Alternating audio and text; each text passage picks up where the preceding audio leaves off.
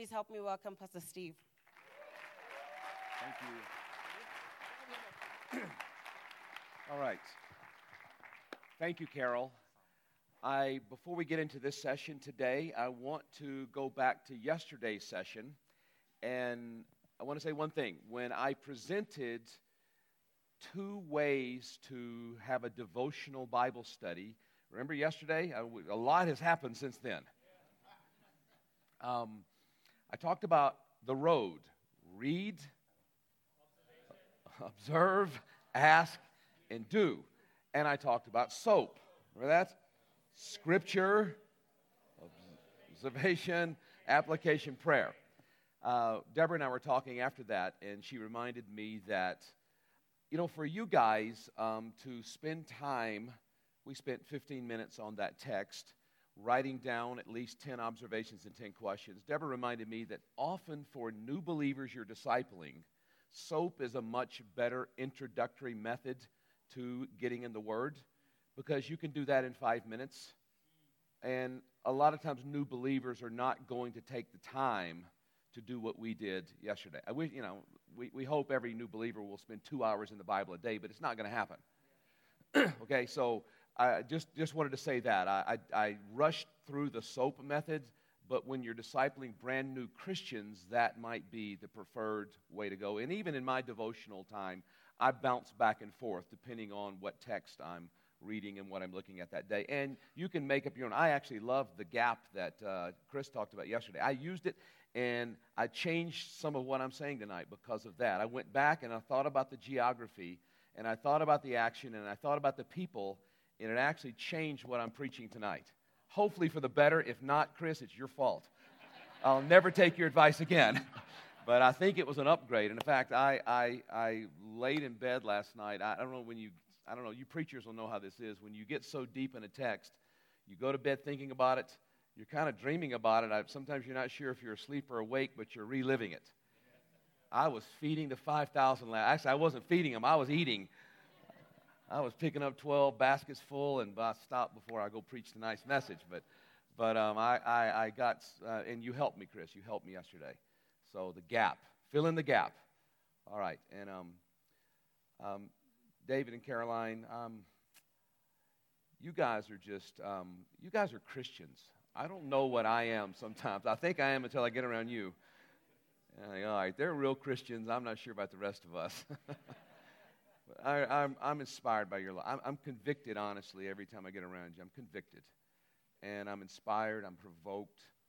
Um, I, I, just appreciate your heart for it. What were the, the big five you said? What, what, what give me that list again. Wow. That's, yeah, we're going to borrow that.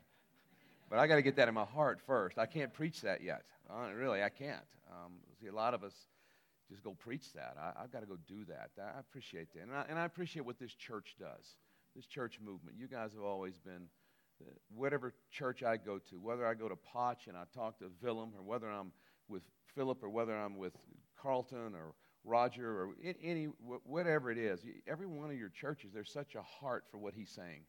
And there's so many different ways that manifest and so many people being helped to the honor of God. And I, I appreciate that about these, your churches in South Africa. And, well, uh, beyond too, but we're, we're here in South Africa. And um, uh, I've gotten to visit some of the, I know in, in, in, Somerset West, Frank toured me around a number of years ago, some of the things that were going on there. And I was just provoked. And, and I just walked away going, this pleases God, really honors God. And um, so I commend you. Um, yesterday, I had the privilege of spending the afternoon with the campus missionaries. If you're a campus missionary, would you stand up? Campus missionary, would you stand up? All right, listen, don't, don't, we just usually automatically clap when people stand. Just wait a minute. These are some amazing people, and this is, you know, we, the phrase that, actually, Chris said the phrase, I don't know if Chris knew where it came from, but you may have heard it from me or others because I, I use it like I made it up, but I learned from you guys the phrase one foot in the community, one foot on the campus, and I preach that all over the world. And you are one of the feet, okay? You're not a toe. You're one of the two feet we have. Uh, this ministry stands on two feet. One foot's in the community and one foot's on the campus. And what you do on the campus is just as important as what's going on in the community. And I commend you, and I honor you, and I thank you for what you're doing. Can we give these campus missionaries a big hand?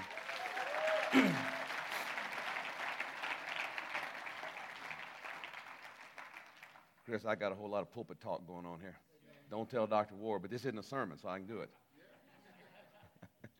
um, and again, I do want to say for the preachers, I do want you to hear this, and I'm not being funny here. I am not preaching today. This is a lecture, and there's a difference. I'm going to preach tonight. That will be a sermon, and I'll, you'll see the difference. And some, some of us who do this, sometimes we don't know the difference in a conference and a worship service. I'm going to pretend like tonight's a worship service, like it's a Sunday service, uh, because we're talking about preaching the word. And so uh, I, I want to, and, and, Chris did that a great job the other night, and Manny last night. And Bishop Manny, thank you. I, I was, I, I felt terrible. I had to leave. I had a, some throat issues, and I'm trusting that I'm going to get through this one today because at 4 o'clock in the morning, I was sometimes we're woken up by the Lord. I, w- I, was waken up by the devil last night at 4 o'clock, coughing with an uncontrollable coughing, and I woke up Deborah, and, and um, so hopefully we're going to get through this one today. But I, had, I was sat in the back and listened, and, and Manny, I, I was inspired remembering many of those stories. I had forgotten about, I think it was Princess, uh, that story about, uh, wow, when that prayed for a father she had never met, and within, I think it was within two weeks, a knock on the door, looked at this 20 something year old girl and said, Hi, I'm your father. And uh, I, we lived those stories, uh, and I just I was inspired. Thank you for rem- I've forgotten so many things God has done. I've forgotten so many amazing things God has done in answer to our prayers. And Manny, thank you for the reminder. That was that was that was strong. And um, I, was, I was thinking about that as Bishop Manny was preaching last night. How uh, I remember many, many years ago, I did a study of the book of Acts, and I came to the conclusion that um, prayer is not what made the church grow. It wasn't prayer. I studied it thinking that. I studied every time they prayed in Acts, and I studied every prayer meeting, and I came to the conclusion that it was not prayer, it was answers to prayer. It was when God answered the prayer, then thousands of people would get saved every time. But if we pray prayers that don't get past the ceiling, we can sit in here and yell and scream and act like people at the, you know, the prophets of Baal on the mountain. If God doesn't answer them, nothing's going to happen.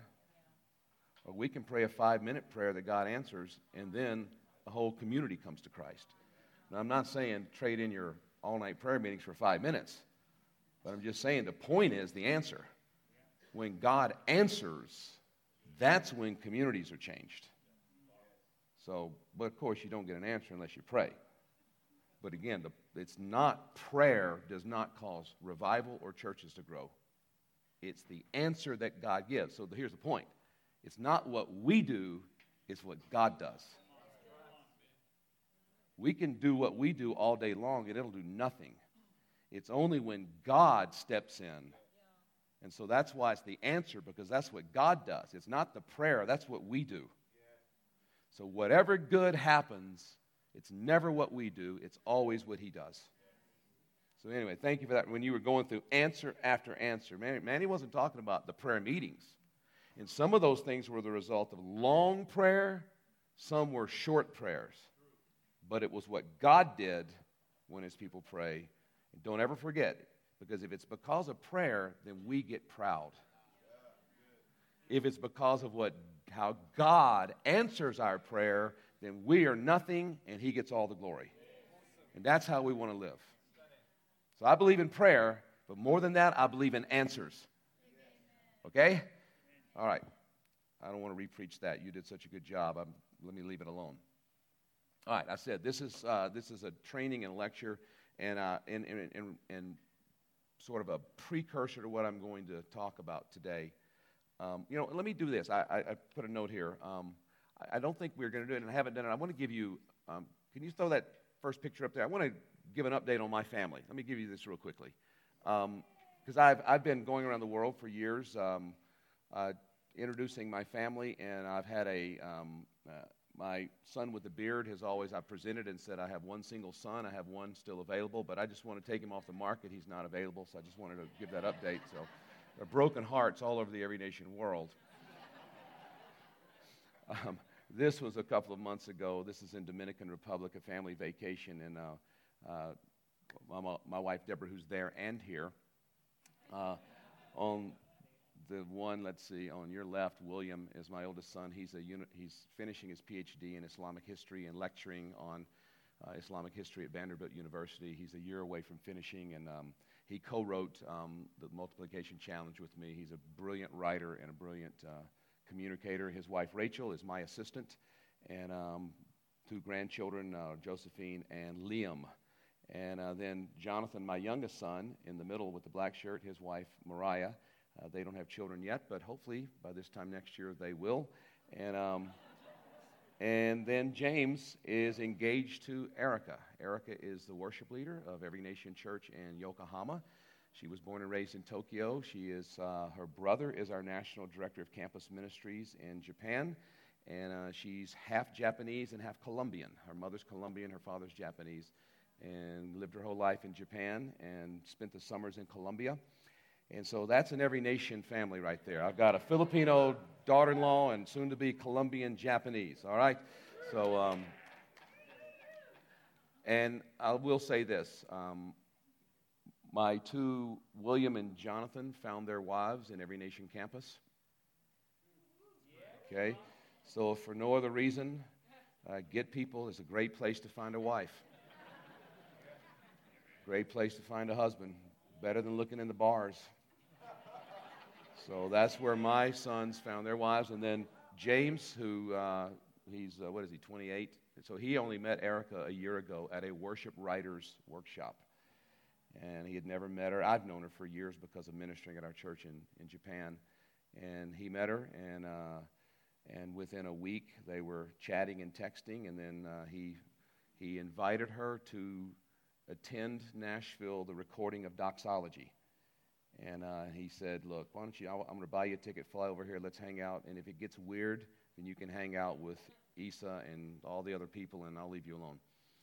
And fortunately, they fell in love there at a worship recording. And uh, so they're getting married June 24th. And Pastor Scott, our pastor in Japan, is still bitter and angry with me that my son. I said, Scott, I had nothing to do with this. You get mad at James that, that he's stealing the worship leader. So uh, but we're praying that Scott will come to a place of forgiveness and see this as a sowing, uh, not as a, a, a, just a loss. But uh, we're, we're, we're, really, we're really fortunate, really, really blessed, and um, to have three godly sons married to three godly, very uh, God serving daughter in laws. And um, so we're thankful. All right, um, let's go. Um, four pillars of a healthy every nation church, really any church, but let's just talk about our churches. Four, four essential parts, and this is the precursor to what I want to talk about. Um, can I get time cards? I am completely lost on when I started and when I finished. So can somebody hold up some, some, some of those things? Um, yeah, just, just keep me, keep me. Somebody give me sign languages. Start throwing things. Four pillars of a healthy church. Um, relational discipleship culture. This is not going to be on the screen. Relational discipleship culture. We all know that. If you're going to have a healthy church, you need to have a relational discipleship culture. You could have a discipleship process, but if it's not relational and it's not a culture, it's just a program, it's not healthy. So every one of those words are important. Relational discipleship culture. Not a mechanical, impersonal discipleship class. Not a legalistic discipleship program a relational discipleship culture is essential for a healthy church. Secondly, an empowering leadership structure. I know we love to think that leadership is organic, but it's not. The word leadership implies a structure. And it needs to be empowering. If it's not empowering, it becomes just an, a, a broken top down dictatorship but an empowering structure is what we're after. Thirdly, a global mission vision. You have flags hanging in your ceiling. They're not just to get more color in here, to be decorative. It's because we are called to the nations. You are now called every nation, but you're also called to every nation. And if that just becomes a name on a, on a letterhead and a website, then let's just change it back to one nation. Let's just call ourselves our nation or this nation. We are called to every nation and tribe and people and tongue. And you're doing a great job of that. You really are. You're doing a great job. But the one I want to talk about today is the fourth one. It's not in order of priority, it's the order I scribbled these down. It's biblical worship theology. As much as we need a relational discipleship culture, an empowering leadership structure, and a global mission vision to be healthy, we also need a biblical worship theology. And that's what I want to talk about today. This is a spirit and word, or a word and spirit. I forgot how we said it. Okay, word and spirit conference. And I actually decided to do this yesterday. Um, I, I, I was going to do something else today, but after some of the things that we've have been happening here, it's been great. And I thought, let me, um, I want to just maybe talk about the idea of the big picture of worship from a holistic view and from a biblical theological perspective of what worship is and where is the role of the word in that so this is still the word and spirit but i want to paint a big picture of worship and then let's see where the preaching of the word how that is a practically a part of worship and how it should be um, and i do want to say this my deborah and i were talking last night and um, she made a comment something to the effect of this how much she has enjoyed the music part of our worship together. And, and this doesn't matter which band is up here. I know it's been different bands from different of your churches, and it's just been not just talented and tight. You know, she made a couple of comments. She said, "You know what's? They're so talented and so good, but nobody's performing." There's a big difference in performance and worship. Because performance gets people to look at us, worship gets people to look at God. And then we started talking, and she said, You know what? She said, I really appreciate Belinda because I know a lot of it's been Belinda training people. And not just Belinda, there are others, but she's, she's I don't know if I can say this inside. She's, she's the, uh, well, I was about to say the godfather, but she's not a father, but, but, but um, she's, and I, and I appreciate that. And Deborah and I were talking about that last night and how, how you guys have been so anointed and so invisible and I really appreciate that. We honor you for that. It's been great. So it's been a privilege.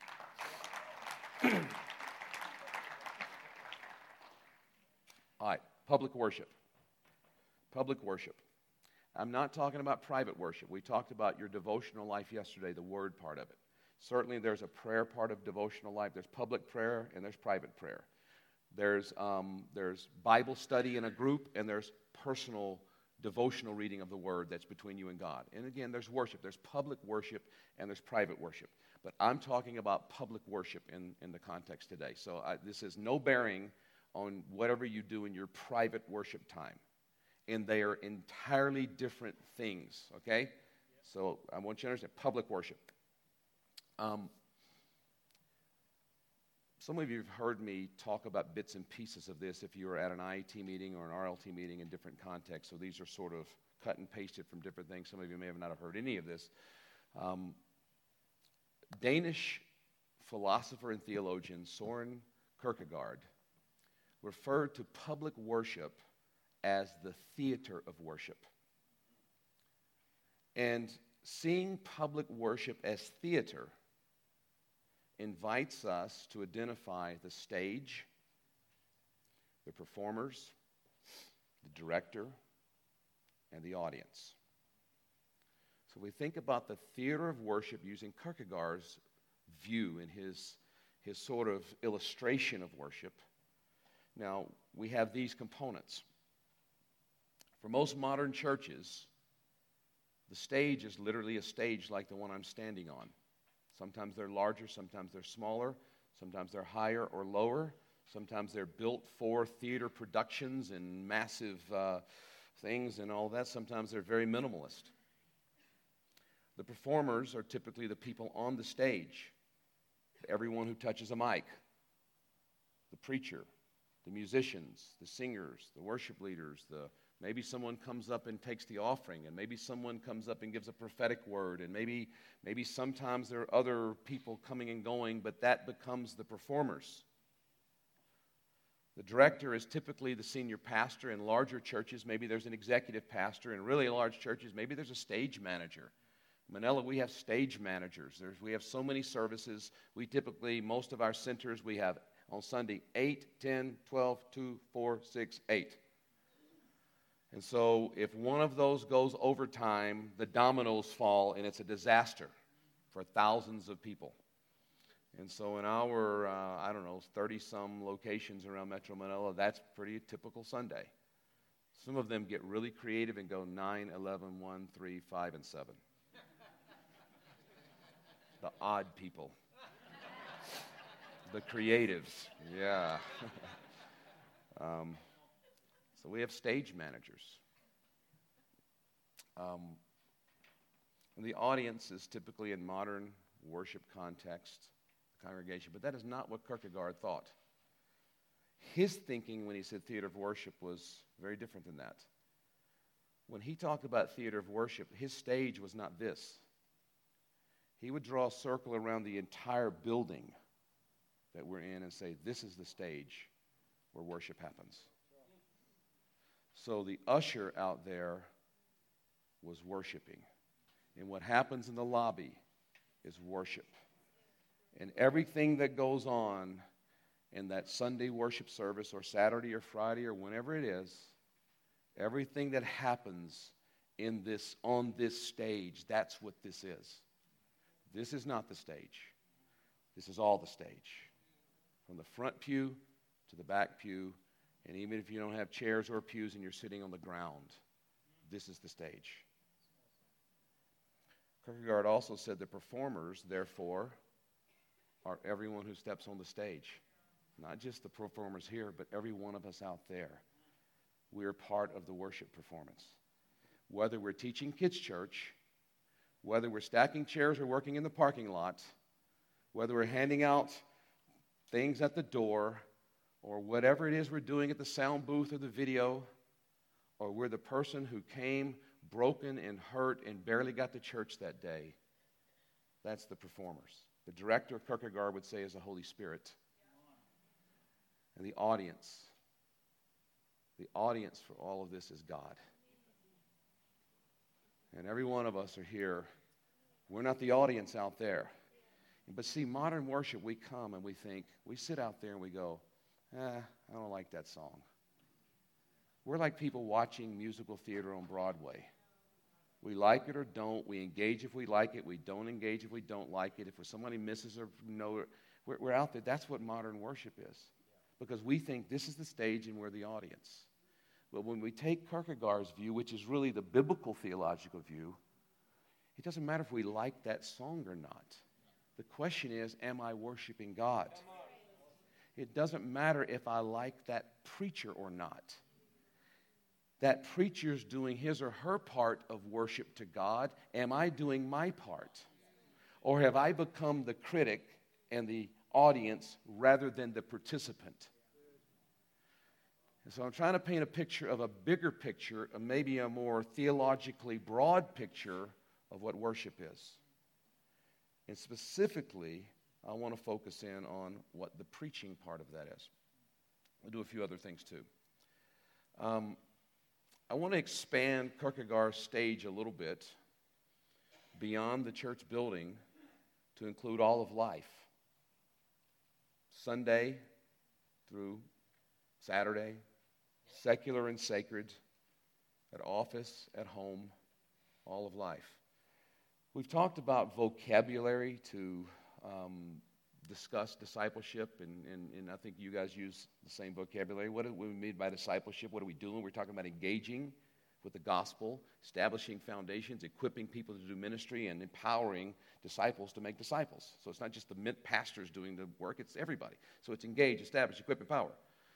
In the multiplication challenge, my son and I presented vocabulary to talk about leadership in our context, identifying, instructing, impartation, and internship. I want to throw out some vocabulary to help us talk about worship beyond the singing part of Sunday. And um, it's right now five S's, but it's evolving this morning into six, but I'm not going to go there. I've got to develop that. But and these are parts of worship: singing, sermons, sacraments, service, and sacrifice. I want to talk through those and specifically focus on the sermon part today. There's been a lot of writing and teaching and development of the singing part of worship. And I commented on that earlier. My wife and I have been very moved by the singing part of our worship here this week. And you guys, you guys do great with that. You really do. And you're, I was telling uh, several of you, I, was, I, I, think I told Pierre and Brian, I told Longa, I told uh, Belinda this morning that, and before and after, anytime we have conferences in Manila, we have things all the time. I mean, there's always something going on that, that and, and, but what we do before and after, the space, the time, before the meeting, 15 minutes, and after the meeting, and during breaks, what's on the screen are videos, every nation music videos. And so sometimes, like that oil song we've been singing, I think there's a video on that shot on a rooftop. That, our people all know that because they've seen that video. They've seen the new one. I, I told Pierre, I told Brian or Pierre, I don't understand videos, but I love the music, the drum, and the flags and all that. I love the song. I don't. I usually don't get videos, but we play that all the time, and we play your stuff, and we play uh, "We Will Worship," and we play "Wholehearted," and we play "Freedom Band," and we and we do um, from Mid Cities Church, and we do videos from some of the Victory videos, and we do videos from everyone we can get. And so when people come in our church, they're seeing worship happening all over the world within our family. And often they'll come and go, What was that song? We need to do that. And then they're going to YouTube and they're finding it. So you guys do great with the singing part. So I'm going to skip over that. We're not going to even talk about that when you do, well, we do so well. But, oh, no, I, actually I am. I wrote this this morning. Here we go. Ah, sorry. This is, this is fresh. This is the first time I've ever said some of this, so maybe the last time. I want to talk for a minute about modern trends in worship music versus historical patterns. Modern trends in our generation versus the last 2,000 years of church history. Um, and this is some of it's good, some of it's not. Some of it's helpful, some of it's terrible.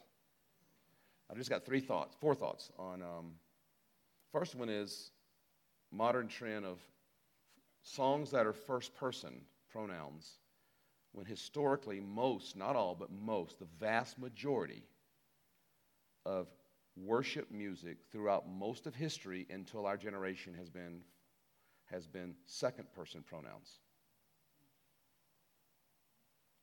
It's also been plural versus singular.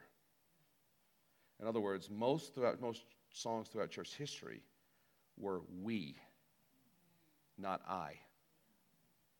Why? Because worship is a corporate exercise. Now, that's not to say don't get upset if there's a song we sing later on and it's first person and it's singular.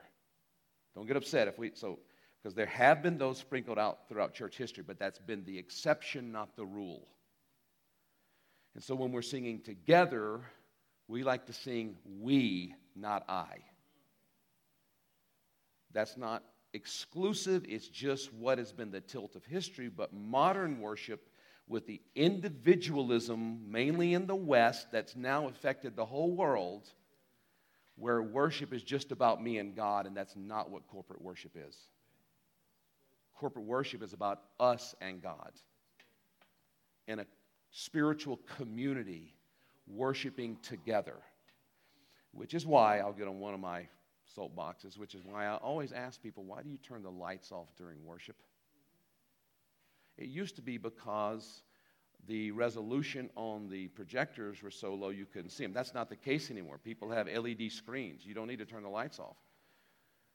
But I have a hard time worshiping community when I can't see anybody else. Worship is something we do together, but we privatize it by making it dark and we privatize it by having the sound so loud that we can't hear the people singing around us. It's supposed to be corporate. It's supposed to be a community coming together. Now, I'm not saying you shouldn't have private worship, you should. I am talking today about when we gather to worship. I, I, I, think most of our songs should be we, not I. Not all of them, but most. We should be able to hear one another and see one another. I'm an advocate for worshiping with your eyes open because we're doing it together. All right? So it's, it's that individual versus the community. It's not either or, it's both, but the emphasis throughout history has been the corporate, not the individual. Secondly, singing to God, which is a modern idea, versus singing about God, which has been what the church has done historically. Again, if you listen to ancient hymns and songs that were written before iTunes, you'll find most of them, not all, most of them, were about God, not to God. Um, and point number three will tell you why it's changed. It has changed. Sometimes I think it's a good change, sometimes I think it is a terrible change. But I just want you to be aware that it's changed.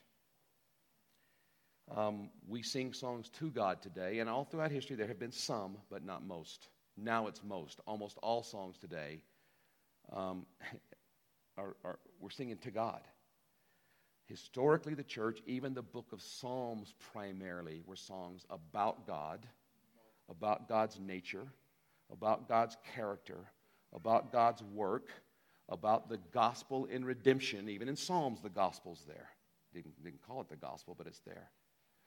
Occasionally, one will bounce up that is not that, but it's sung, it's prayed and sung to God, but primarily it's about God. Corporate worship throughout all of history until our generation was the church coming together to proclaim the majesty of God. Now it has become coming together to sing directly to God. I'm not saying that's wrong and bad. I'm saying the emphasis has changed. After 2,000 years of church history, something has shifted in the last 50 years. And usually shifts are not altogether great things. Now, the Reformation was pretty good, although there were some gaps. You know, it was pretty much all European and all white, and there was really not anything going on in missions for about 100 years. While Xavier was changing the world from Rome, the hubs of the Reformation, and look, I'm a reformed person, but boy, I, the tragedy of the lack of mission that came out of the Reformation is sad. Uh, but, all right, let me not get there. So there's the singing to God versus singing about God. Again, I'm not saying you have to choose one or the other. I'm just saying historically, it's been primarily this with some of this. Now it's primarily this with some of this. It's been a massive shift. And the reason is probably this is going to be controversial. Okay, I know some people are going to get mad at me the moment I say this. And some people are going to misunderstand what I'm about to say. And I just I understand that. So um, maybe we'll think about it. It's intimacy versus holiness. It's presence versus transcendence. Throughout most of history, the focus of worship music has been the holiness and transcendence of God. The modern focus is intimacy and presence. I'm not saying that's theologically wrong, but I question the balance. And I don't know that the current balance is healthy for the church. Again, this is not either or, this is healthy balance. Worship has primarily been about the transcendence of God. And when we focus on that, how great and majestic and big He is, we feel like nothing, and then the gospel comes in and worship explodes. But when we skip the holiness and the transcendence and the majesty of God and go straight to grace and we don't understand why we need grace, worship becomes self absorbed and self centered with this ever deepening hunger for intimacy, which was a foreign concept or a fringe concept throughout most of the church history. Okay? I'll leave that there.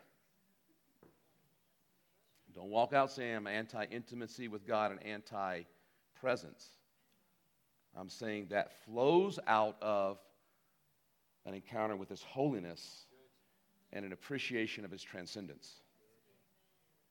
Because of His transcendence, the gospel is necessary for us to experience His presence. If we don't understand His transcendence, we go straight to His presence, we miss the gospel. And we misunderstand our need for grace.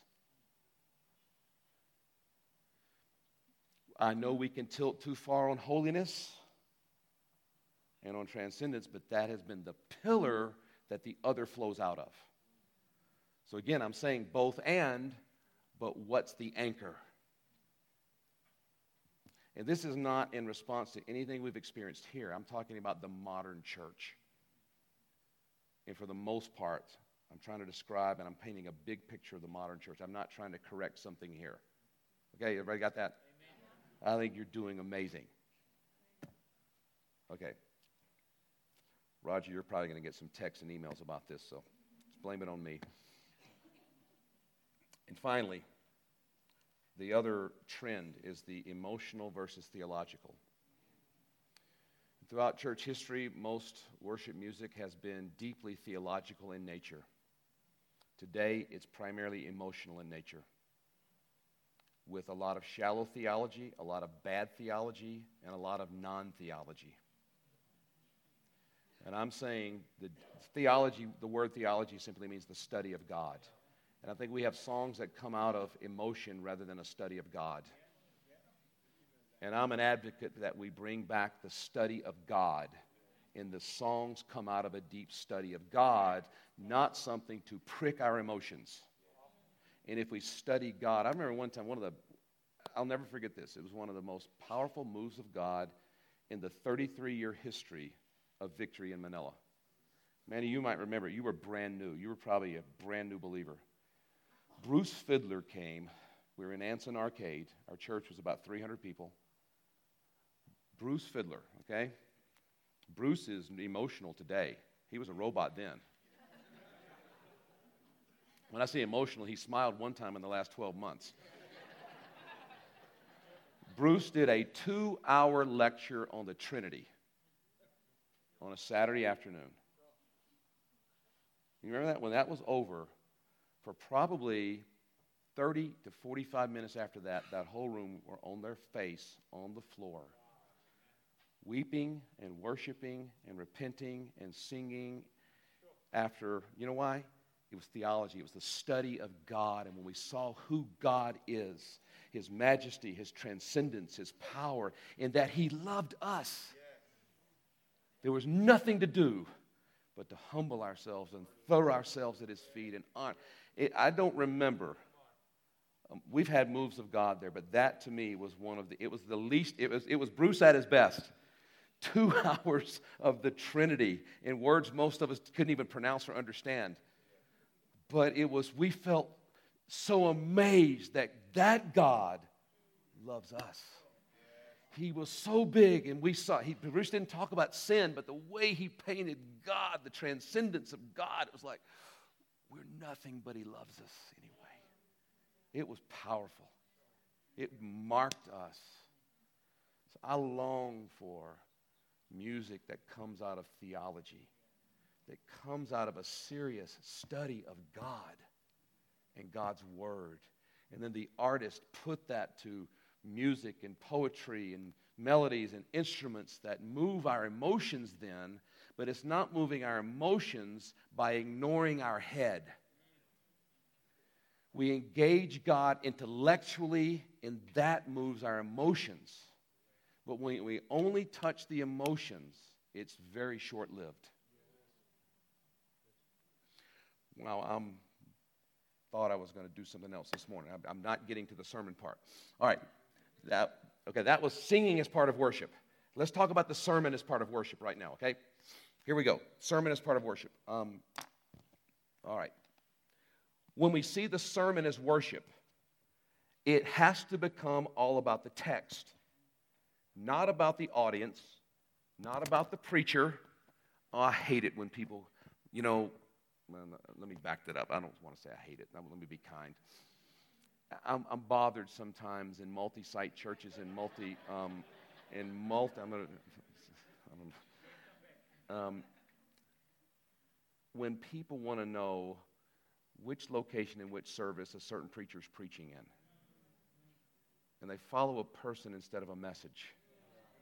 Because in our churches in Manila, 30 something locations, 100 and something, 40 or so services, and it's always the same text and the same sermon, but different preachers. No videos, all live or semi live preachers. I think, I think they're all live. I can't tell sometimes.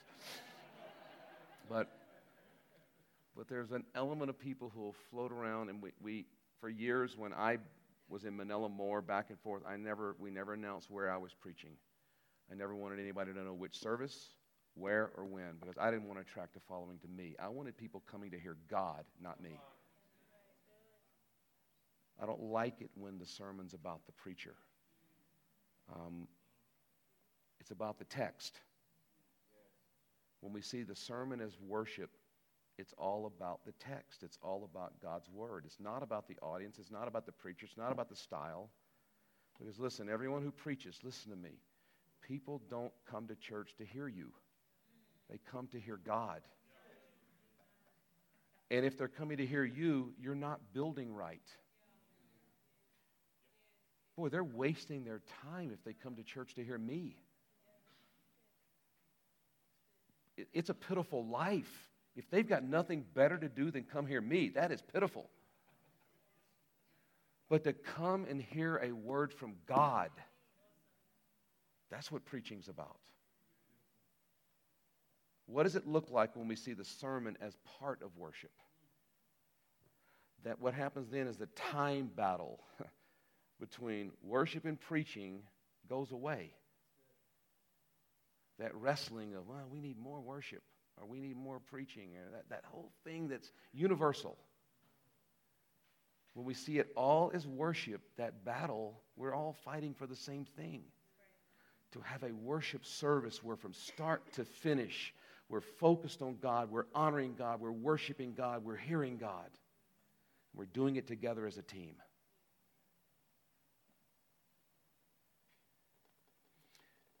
When we see the sermon as part of worship,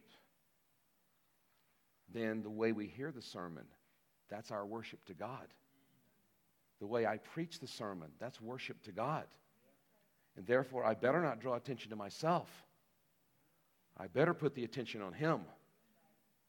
If I'm giving a lecture or a speech or a performance, then I'm trying to get people to listen to me. But when I'm preaching a sermon, I'm trying to get people to hear God and remember what God said, not remember what I wore or my joke or what I said.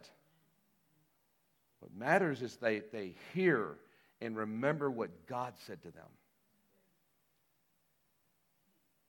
What it means is we see the sermon as part of worship is the music team needs to know the text and the topic that's going to be preached so they can, not that every song has to have the same message, but at least it doesn't need to be contrary. It needs to flow together to minister and speak something to those people. Let me talk about the text for a moment. About the text, and this is, I, I don't, I, this is dangerous to say this because not everyone in this room preaches, and so I, far be it from any of us to take what I'm about to say and judge our pastor. Okay? Okay, that Pastor James said, I'm going to judge myself. Okay, that's valid. But this is not to give us ammunition to go, well, I knew my pastor was doing it wrong. this is not right or wrong, okay? Let me talk about the introduction for a moment. If we see the sermon is part of worship, here's my opinion. So this isn't a sermon right now, Chris, so I can give my opinion. Tonight will be a sermon. I'll try to leave my opinion out of it. Concerning the sermon introduction, shorter is always better. Have you ever seen those people that talk for 30 minutes and go, ah, that's just my introduction. Now I'm going to get to the message? Get to the text as fast as you can. Long introductions are rarely helpful, and they often become a distraction. Move all non essential stories, words, ideas from the intro, and if those words and stories and ideas are essential to the message, plug them in somewhere else or use them next week. Preachers, a word from God for you. There's always next week. You don't have to say it all today. Less is more. Number two, first thought is intro. Second thought, read. Read. While preaching, never speed read your text. When I'm listening to sermons, few things make me more irritated than a disrespectful speed reading of God's Word. Speed reading it's like, let's get that out of the way so I can say what I want to say.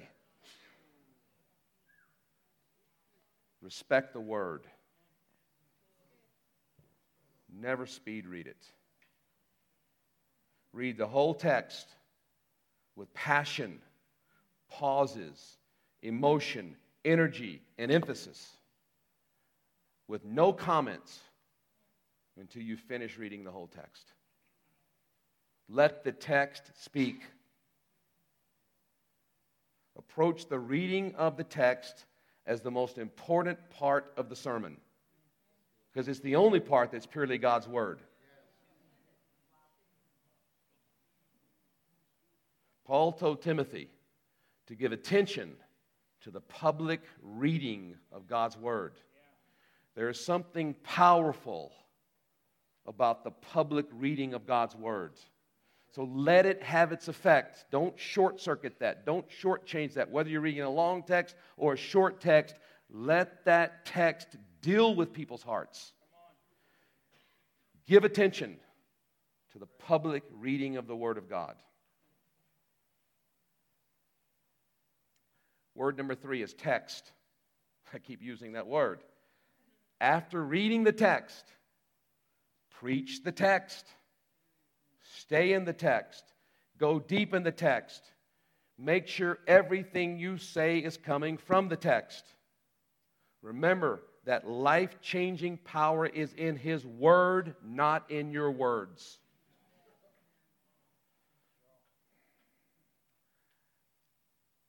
One of the six deadly sins of the pulpit is when preachers, and we've all done it, but fortunately mine are so far in the past they're on tape, so you can't hear them.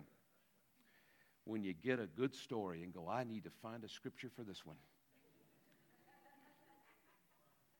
Don't bother with the scripture. Just tell the story and call it a story. Don't call it a sermon, because that's not a sermon. Sermon is preaching God's words not finding something you want to say and then abusing Scripture to tag it on so you can spiritualize it. The text is not to validate your story, your story is to illustrate the text. Preaching has to come out of the text, out of God's Word. Next word, context. Context is important. You have to understand the context of the text. But when people really get into context, they tend to bore their audience with trivial contextual facts that don't matter. We've all done that.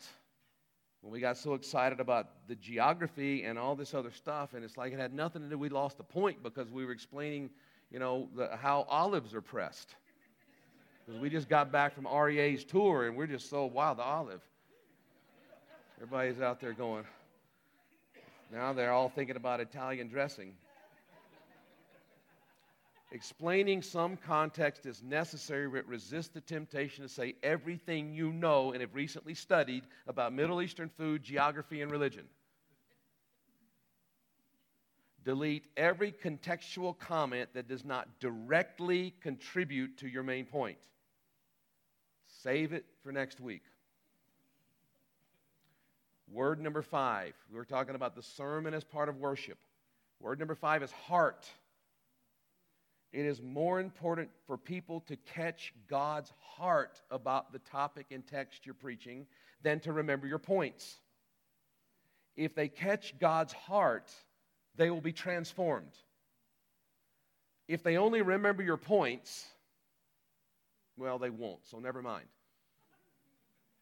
They won't remember your points. It doesn't matter how much time you spend alliterating and acrosticizing. Did I make up a word? The acrostification of sermons. Look, we need to communicate, as Chris said, in a way that people can listen. But if they catch the heart, they may not remember the details, but they got the spirit of it. I don't remember all the details that Manny said last night, but I remember about God answers prayer because I heard in the Word and I heard stories of God answering prayer. I can't recount his outline, and I can't remember the outline Chris gave us the other night, but boy, I want the glory of God. I want more of that. All right? I got the heart of what was preached.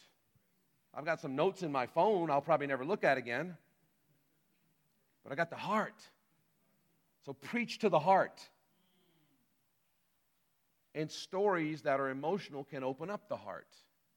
But again, if all we do is tug the emotions, but we don't have the word content, we've opened the emotions and have done temporary change. You open those emotions and then you bring theology in and truth, and then it's permanent change. All right, word number six love. Effective preaching requires more than a proper exegesis of the text. It also demands a proper exegesis of the culture and the community and the people we're trying to preach to. In other words, good preaching requires loving the people you're actually preaching to. I heard from a phenomenal communicator, a pastor a number of years ago. He said, I love everything about the ministry but the people. If I didn't have to deal with those people, he had a big church. He's a great speaker. You know, of the day, it's a tiny church he has because eventually people don't care what you say. What's that thing? They, they don't, if they, they don't care what you know unless they know that you care. Eventually people figured out he doesn't really care. He just likes to communicate and he's great at it, but it's love. It really helps if you actually care about those people. Okay? Don't preach until you're certainly until you're certain you know those people and you actually care about them. Preaching is supposed to be a speaking the truth in love. Therefore, love is kind of a big deal. You may not like them all, but you got to have love for them. And sometimes when we're angry and we end up beating people instead of feeding them, we got to check. I gotta get, I, I've got to extend the love of God for people. Doesn't mean every sermon's on love, but our heart has to have a heart of love. Action. When we want to move people to action, not every sermon is designed to move people to action, but some are. When you're trying to move people to action, especially evangelistic action, it is so much better to emphasize what Christ did for us rather than what we're supposed to do for him. Carol did a great job of that yesterday, I think. Um, Chris and Manny and I have a homiletics professor. I was on a conference call with him a few months ago because we're flying him to Manila to train our pastors. Chris, Dr. Ward said on that phone, Manny, I don't know if you were on that conference call or not. We were talking to him, but he, he said this. I, I wrote it down. I quoted it. He said, Dr. Ward said this Preachers either guilt or gospel people to action. And I just wrote another comment. I said, since most church people are already so guilty, I'm going to try my best not to add to that. I'm going to try my best to gospel them to action. What do you mean? You know, we all know how to guilt people into action, right? But how do you gospel them into action? By talking about what Jesus did for us not what we do for him. Okay? Simon, I have no idea where we are on time. All right. Um, finally, last word audience. When God is our ultimate audience, when we see preaching, hearing preaching, developing preaching, delivering a sermon as a part of worship, then God is our audience. We preach to honor Him. We don't preach to please the bishop the apostle, the senior pastor, the hub leader, the first time visitor, the biggest tither, or the know it all blogger critic who happened to walk in that day. The best preaching is done to please God, even if nobody else is pleased. preaching to please God. That's what worship is. God, this is for you. So our eyes are on Him. And therefore, when we know we have a word from God and a heart of love, and we know it's going to offend the biggest tithers, so be it. So be it. And if we know that first time visitors are not going to like it, as long as God likes it, I'm okay with that. All right, let me go to the last few thoughts. So we're talking about a, uh, the theater of worship and maybe a bigger picture of worship. We talked about singing as part of worship. Remember that about three hours ago? we talked about sermon as part of worship. Very briefly, let me touch on sacrament as part of worship. Um, our stream of churches that came out of the Reformation see two sacraments that are biblical the sacrament of water baptism and the sacrament of communion. Um, sacraments were seen by our wing of the church as a means of grace, a means to an end. The sacraments are a means, the end is grace. It's a means of experiencing God's grace in a real and tangible way. Communion engages every part of us. We're hearing the word, it engages our ears. We're, we're, we're tasting the wine and the bread, and it's engaging our, our, our, our tongues. It's engaging our stomachs. It's engaging our physical. Every part of us is engaged in communion our heart, our minds, our bodies, our souls. We're going to end the service tonight with communion, so I'm not going to talk much more about it, but that's part of worship.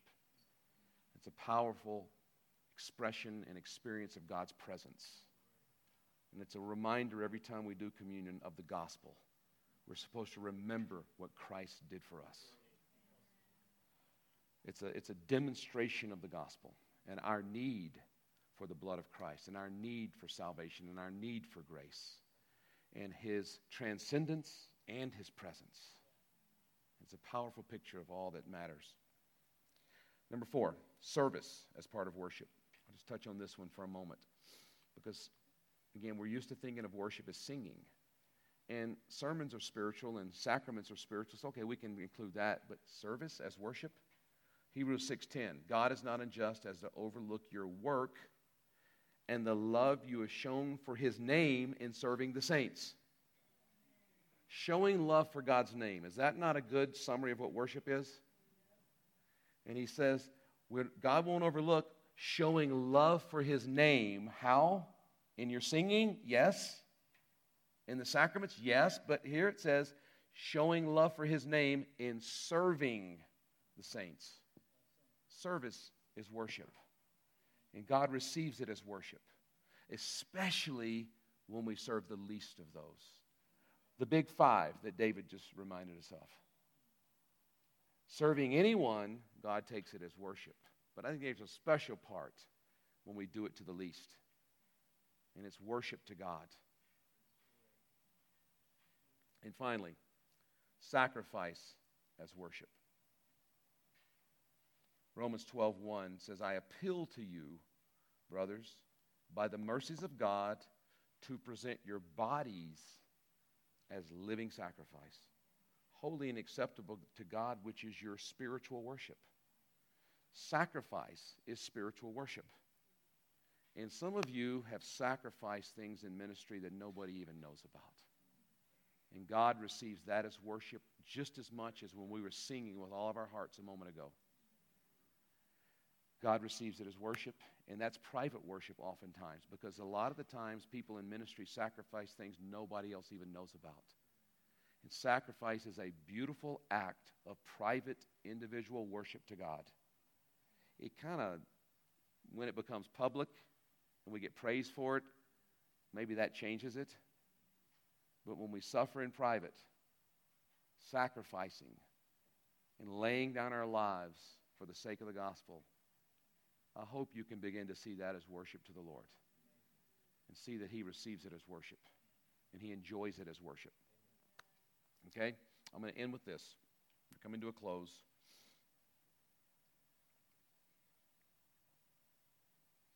I've said, and you've heard me say, that unfortunately we've seen modern worship as just a few songs we sing before a sermon. And I think we all agree that's worship, that's important. That's a very important part of worship, but that's not all of worship. Um, and I hope nobody misunderstands me and to think that that's not important. It is. Um, but to look at it historically, the church has seen worship as so much more than that. It's always been a part, but only a part. Um, when we look back in church history, even church architecture and design was itself a message about worship. Liturgical churches, post um, or, or pre Reformation churches, um, Orthodox churches, Catholic churches, uh, even some Lutheran churches that were in the middle of that, um, the altar was the center of the church building, and the pulpit was always on the side. If, you've been, if you go into old cathedrals, the pulpit's always on the side because the center of worship was the sacrament. Okay? That changed with the Reformation. And the altar became a side issue, and the pulpits are the center. I'm not saying that's good or bad. I'm not saying one's more biblical than the other. That's just history. Because sacraments are important and sermons are important. So it's hard to say which is better. There's advantages and disadvantages to both. But the Protestant churches that we're descendants of for 500 years now, the pulpit has been the center. But again, in our generation, we've changed everything. Our generation, a lot of times there's not a pulpit because it's cool and hip to preach without one. I'm not cool or hip. And modern churches have become more like concert halls where there's not an altar or a pulpit because music has become the center point. Again, I'm just making an observation. Singing is a vital part of worship. But in our modern world, it's become the centerpiece of worship. Sermons are a vital part of worship. In the Protestant churches post Reformation, it became the center point. Sacrament is a powerful part of worship. In the pre Reformation churches, it was the center point. Now, which one should be the center? I'm not, I don't know. I love it when the sacrament's the center.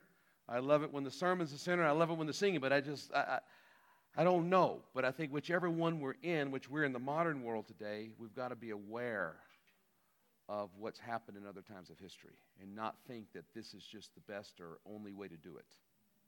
We have to embrace every piece of worship. But let me talk about ancient architecture in churches for just a moment. My son, who's a historian, gave me a book called The Gothic Enterprise. It's not a Christian book, uh, but it's about Gothic cathedrals. Uh, this book was fascinating to me. Robert Scott wrote the book, and he writes about the restoration of Salisbury Cathedral in England. This is Salisbury Cathedral. It was built over 800 years ago. It's a classic example of Gothic architecture. Gothic architecture, it's interesting that they call that the Dark Ages because more than any time in history, they were obsessed with light. Okay? Obsessed architecturally with light. And we'll see it in a moment. So I don't understand the whole Dark Age thing, but medieval is probably a better descriptive of it. Uh, Salisbury Cathedral, 800 years old. It's a classic example of the three aspects of Gothic architecture. Now, we're talking about worship, so follow me, okay? Now, some of you architects are dialing in. Some of you are going, what the heck? We're going to get to it. we're going to get there. The medieval church was obsessed with height and light. And there was a third aspect we'll talk about in a moment. And so there was always, the, here's an inside picture. If you've been to a Gothic cathedral, whether it's old or modern, the obsession with height, you cannot look down. The whole building was designed to enhance your worship experience. And so when you walk in, you can't. Try to walk in one and not look up. Try it. The architects got involved in worship. So you walk in and you just cannot help but to look up. God, give us some godly architects today. Sometimes architecture today is designed to confuse us. let's just let's just channel Picasso into a building. I'm sorry. They were obsessed with height and light. What they did with no electricity. There is not, you could spend a half a million dollars on modern lights in a concert hall and not even come close to what these architects a thousand years ago did with God's light. They positioned the building so that during the worship service, angled perfectly, that the light comes in and hits those stained glass windows, and, and it creates a light show that doesn't need electricity and smoke machines and disco balls. we have such a cheap counterfeit today. the third element of Gothic architecture was height, light, and the third one was art. These buildings were art museums. Absolutely amazing art museums from mosaics to paintings to sculptures to. And that's, uh, sadly, that's what some of them are today. They're just museums and there's not worship going on. And this is what I'll close with. Robert Scott writes in this book, The Gothic Enterprise, about the restoration work of Salisbury Cathedral a couple of decades ago. You know, an 800 year old building needs some restoration. And during the restoration of this, a stonemason who was working there named Jenny Jacobs discovered artwork that had never been seen in 800 years. There were intricately designed carvings and art and painting in parts of the cathedral that no one would ever see. On the top of the spears, the highest points, there are carvings and intricate, detailed carvings. On the backside of roof shingles, there's amazing artwork that no one has ever seen in 800 years that the artist put in that you can't see, if we had a close up, you could see more than life size statues of the, of the apostles and of different characters in, in the Bible, statues all around that are carved out of, I don't know, marble and other, other material. They're back carved. The back has as much detail as the front, but they're shoved against the wall that no one would ever know.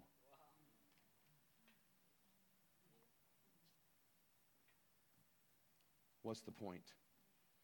The very building of that building was an act of worship. It took hundreds of years to build it, and there were things that were done the masons, the engineers, the architects, the builders that they intended no one to ever know but God. Why would you spend the time back carving a statue and putting intricate carvings on the bottom side of ceiling tiles? and putting beautiful art on the top spears that no one is ever going to see because they did it for God. They did all of life as worship to Him. But we shortcut everything today. We do it for man to see. The heart of worship is this Are you okay with making great sacrifices and doing your best work and nobody ever notices? Are you okay with doing something amazing and nobody ever discovers you? And only God knows? Until 800 years later, some stonemason now tells the whole world, or the whole world, the 300 people who read that book. That's the heart of worship right there is that whether we're singing, we're doing it unto God. If we're preaching, we're doing it unto God. If we're serving, we do it unto God. If we sacrifice, we do it unto God. Whatever we're doing is for His eyes. If somebody pats us on the back and says, Well done, okay. If they don't, it doesn't matter. If we write a song and it doesn't get recorded and there's not a video of it, it doesn't matter. Because did you do it for that or did you do it for Him? Because if we do it for Him, it matters to Him. That's worship. Lord, help us. In this Word and Spirit conference, Lord, help us be a people. In the same way we passionately worship you in song, may we passionately worship you in service, in work, in sacrifice, in studying, in preaching, in serving, and in everything we do. Lord, this people have, when we sing, Lord, they pour out everything heart, soul, mind, and strength in song. Lord, help us do that in everything we do as worship to you. In Jesus' name, amen.